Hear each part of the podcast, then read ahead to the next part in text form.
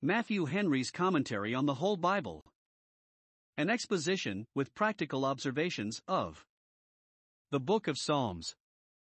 Psalm 110. This psalm is pure gospel, it is only and wholly concerning Christ, the Messiah promised to the fathers and expected by them.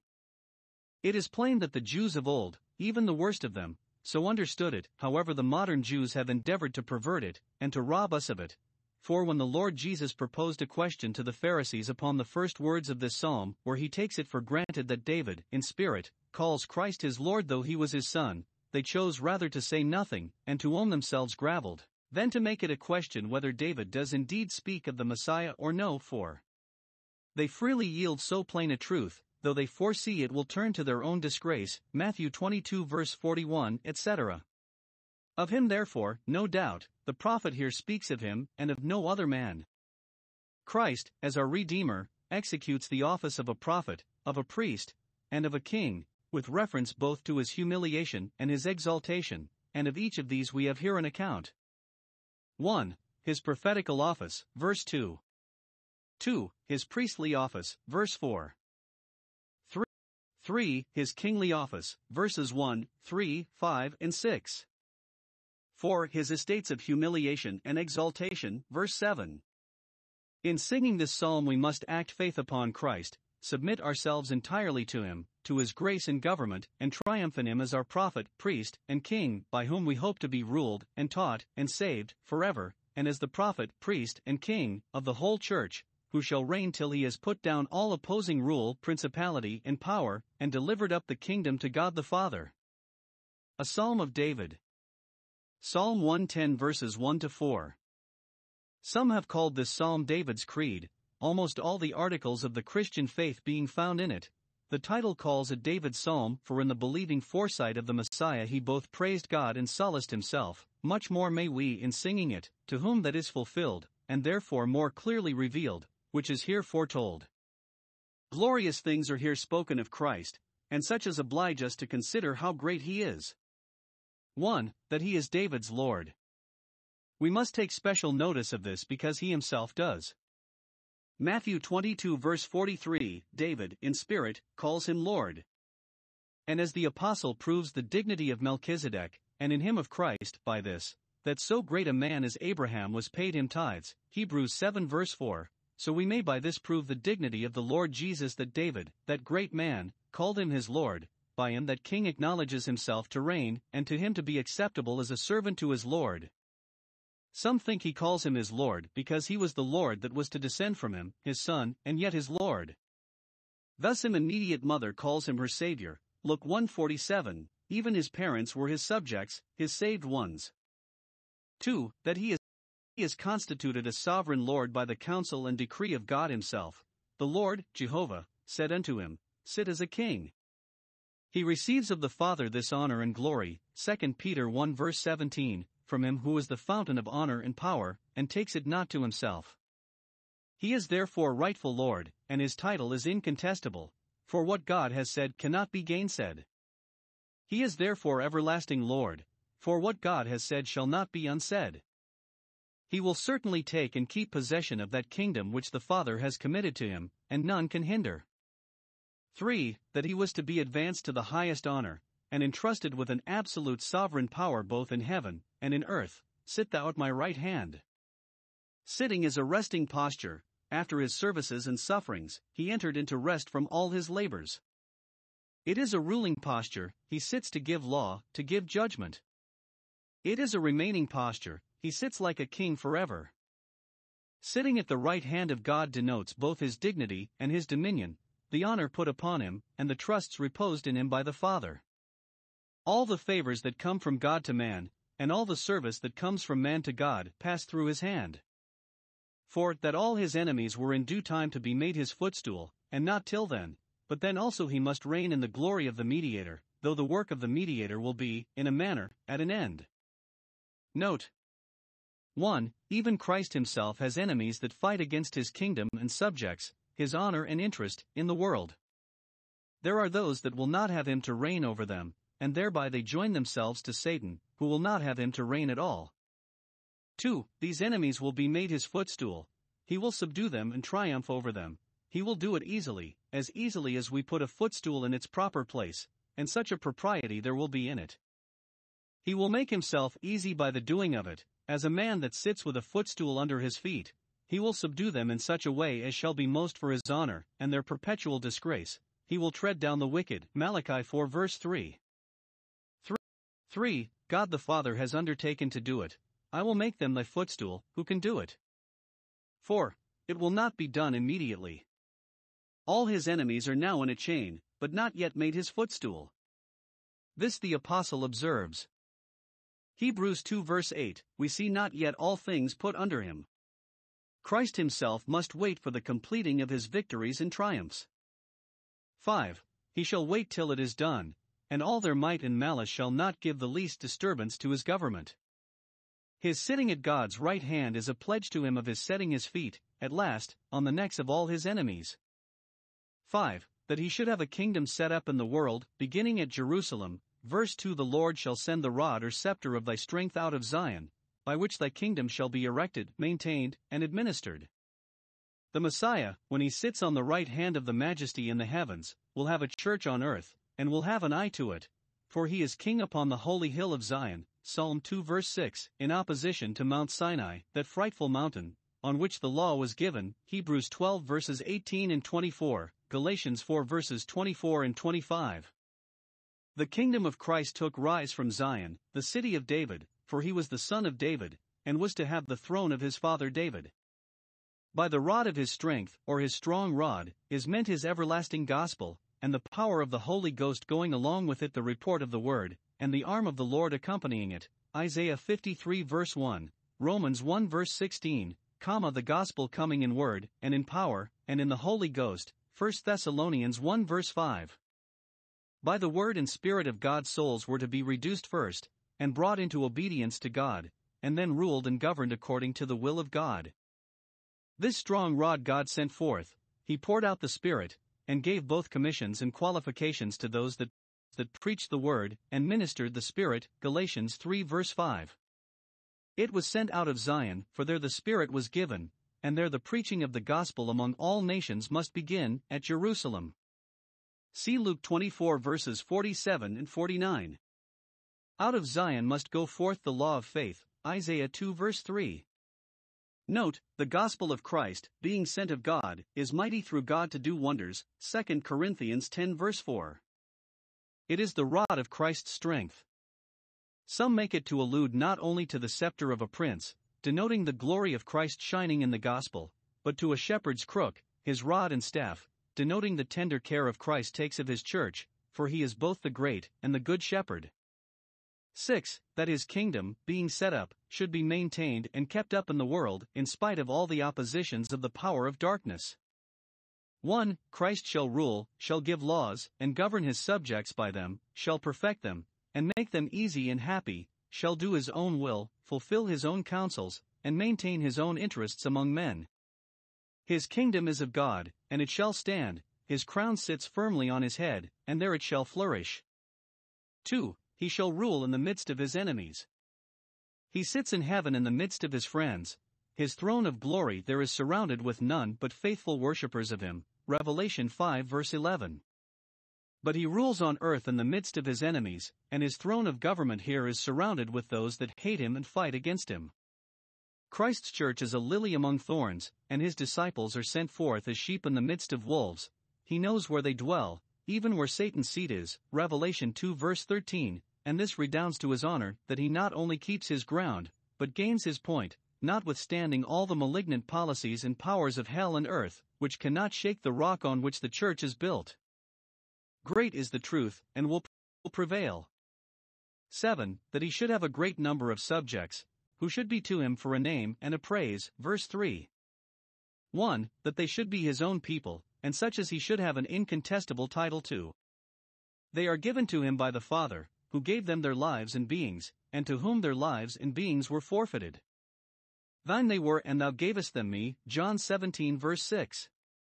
They are redeemed by him, he has purchased them to be to himself a peculiar people. Titus 2, verse 14. They are his by right, antecedent to their consent. He had much people in Corinth before they were converted, Acts 18 verse 10. 2. That they should be a willing people, a people of willingness, alluding to servants that choose their service, and are not coerced, coerced to it, they love their masters, and would not go out free, to soldiers that are volunteers and not pressed men, here am I, send me, to sacrifices that are free will offerings and not offered of necessity, we present ourselves living sacrifices. Note, Christ's people are a willing people. The conversion of a soul consists in its being willing to be Christ's, coming under his yoke and into his interests, with an entire compliancy and satisfaction. 3. That they should be so in the day of his power, in the day of thy muster, so some, when thou art enlisting soldiers, thou shalt find a multitude of volunteers forward to be enlisted. Let but the standard be set up, and the Gentiles will seek to it. Isaiah 11 verse 10, and Isaiah 60 verse 3. Or when thou art drawing them out to battle, they shall be willing to follow the Lamb whithersoever he goes. Revelation 14 verse 4. In the day of thy armies, so some, when the first preachers of the gospel shall be sent forth, as Christ's armies, to reduce apostate men, and to ruin the kingdom of apostate angels, then all that are thy people shall be willing, that will be thy time of setting up thy kingdom. In the day of thy strength, so we take it. There is a general power which goes along with the gospel to all, proper to make them willing to be Christ's people, arising from the supreme authority of its great author, and the intrinsic excellency of the things themselves contained in it, besides the undeniable miracles that were wrought for the confirmation of it. And there is also a particular power, the power of the Spirit, going along with the power of the Word, to the people of Christ, which is effectual to make them willing. The former leaves sinners without matter of excuse, this leaves saints without matter of boasting. Whoever are willing to be Christ's people, it is the free and mighty grace of God that makes them so. For, for, that they should be so in the beauty of holiness, that is. 1. They shall be allured to him by the beauty of holiness, they shall be charmed into a subjection to Christ by the sight given them of his beauty, who is the holy Jesus, and the beauty of the church, which is the holy nation. 2 they shall be admitted by him into the beauty of holiness, as spiritual priests, to minister in his sanctuary, for by the blood of Jesus we have boldness to enter into the holiest. 3. They shall attend upon him in the beautiful attire or ornaments of grace and sanctification. Note, holiness is the livery of Christ's family and that which becomes his house forever. Christ's soldiers are all thus clothed, these are the colors they wear. The armies of heaven follow him in fine linen, clean and white. Revelation 19 verse 14. 5. That he should have great numbers of people devoted to him. The multitude of the people is the honor of the prince, and that shall be the honor of this prince. From the womb of the morning thou hast the dew of thy youth, that is, abundance of young converts, like the drops of dew in a summer's morning. In the early days of the gospel, in the morning of the New Testament, the youth of the church, great numbers flocked to Christ, and there were multitudes that believed, a remnant of Jacob, that was as dew from the Lord. Micah 5 verse 7, Isaiah 64 verses 4 and 8. Or thus From the womb of the morning, from their very childhood, childhood, thou hast the dew of thy people's youth, that is, their hearts and affections when they are young, it is thy youth, because it is dedicated to thee. The dew of the youth is a numerous, illustrious, hopeful show of young people flocking to Christ, which would be to the world as dew to the ground, to make it fruitful. Note, the dew of our youth, even in the morning of our days, ought to be consecrated to our Lord Jesus. 6. That he should be not only a king, but a priest, verse 4. The same Lord that said, Sit thou at my right hand, swore, and will not repent, Thou art a priest, that is, be thou a priest, for by the word of his oath he was consecrated. Note, 1. Our Lord Jesus Christ is a priest. He was appointed to that office and faithfully executes it. He is ordained for men in things pertaining to God, to offer gifts and sacrifices for sin, Hebrews 5 verse 1, to make atonement for our sins, and to recommend our services to God's acceptance. He is God's minister to us, and our advocate with God, and so is a mediator between us and God. 2. He is a priest forever. He was designed for a priest, in God's eternal counsels. He was a priest to the Old Testament saints, and will be a priest for all believers to the end of time. Hebrews 13 verse 8. He is said to be a priest forever, not only because we are never to expect any other dispensation of grace than this by the priesthood of Christ, but because the blessed fruits and consequences of it will remain to eternity. 3. He is made a priest with an oath, which the apostle urges to prove the preeminence of his priesthood above that of Aaron, Hebrews 7 verses 20 and 21. The Lord has sworn to show that in the commission there was no implied reserve of a power of revocation, for he will not repent, as he did concerning Eli's priesthood, 1 Samuel 2 verse 30. This was intended for the honor of Christ and the comfort of Christians. The priesthood of Christ is confirmed by the highest ratifications possible, that it might be an unshaken foundation for our faith and hope to build upon. 4. He is a priest, not of the order of Aaron, but of that of Melchizedek, which, as it was prior, so it was upon many accounts superior, to that of Aaron, and a more lively representation of Christ's priesthood. Melchizedek was a priest upon his throne, so is Christ, Zechariah 6 verse 13, King of righteousness and King of peace. Melchizedek had no successor, nor has Christ, his is an unchangeable priesthood. The Apostle comments largely upon these words, Heb 7, and builds on them his discourse of Christ's priestly office, which he shows was no new notion, but built upon this most sure word of prophecy. For as the New Testament explains the Old, so the Old Testament confirms the New, and Jesus Christ is the Alpha and Omega of both. Psalm 110 verses 5 to 7. Here we have our great Redeemer. 1. Conquering his enemies, verses 5 and 6, in order to the making, making of them his footstool, verse 1. Our Lord Jesus will certainly bring to naught all the opposition made to his kingdom, and bring to ruin all those who make that opposition and persist in it. He will be too hard for those, whoever they may be, that fight against him, against his subjects and the interest of his kingdom among men, either by persecutions or by perverse disputings. Observe here, 1. The conqueror, the Lord Adonai, the Lord Jesus, he to whom all judgment is committed, he shall make his own part good against his enemies. The Lord at thy right hand, O church.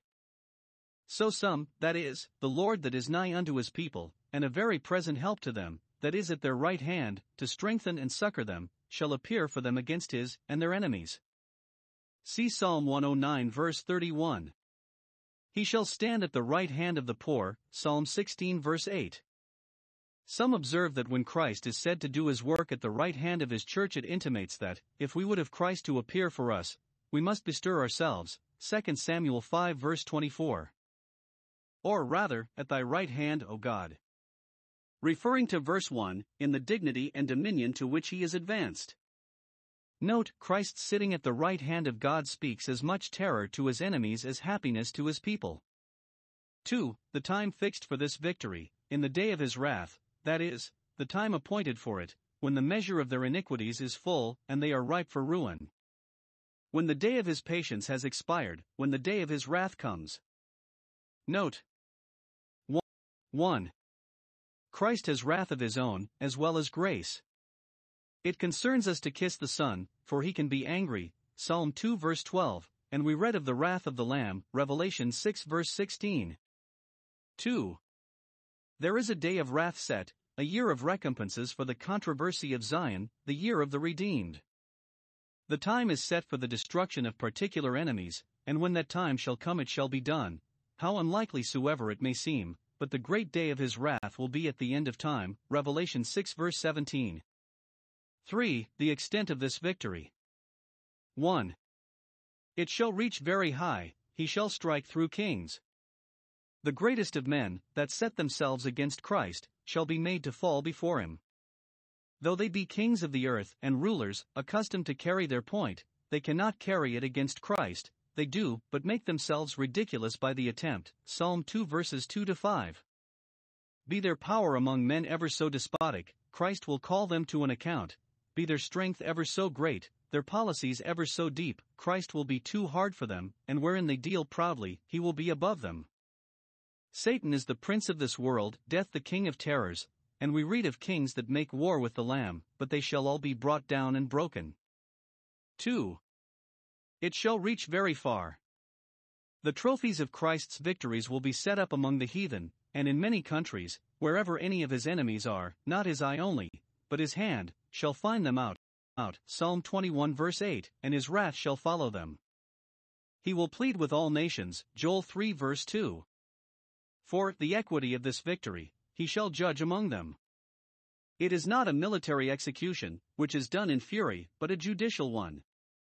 Before he condemns and slays, he will judge, he will make it appear that they have brought this ruin upon themselves, and have themselves rolled the stone which returns upon them, that he may be justified when he speaks and the heavens may declare his righteousness. See Revelation 19 verses 1 and 2. 5. The effect of this victory it shall be the complete and utter ruin of all his enemies. He shall strike them through, for he strikes home and gives an incurable wound. He shall wound the heads, which seems to refer to the first promise of the Messiah, Genesis 3 verse 15, that he should bruise the serpent's head. He shall wound the head of his enemies, Psalm 68 verse 21. Some read it, he shall wound him that is the head over many countries, either Satan or Antichrist, whom the Lord shall consume with the breath of his mouth. He shall make such destruction of his enemies that he shall fill the places with the dead bodies. The slain of the Lord shall be many. See Isaiah 34 verse 3, etc., Ezekiel 39 verses 12 and 14, Revelation 14 verse 20, and Revelation 19 verses 17 and 18.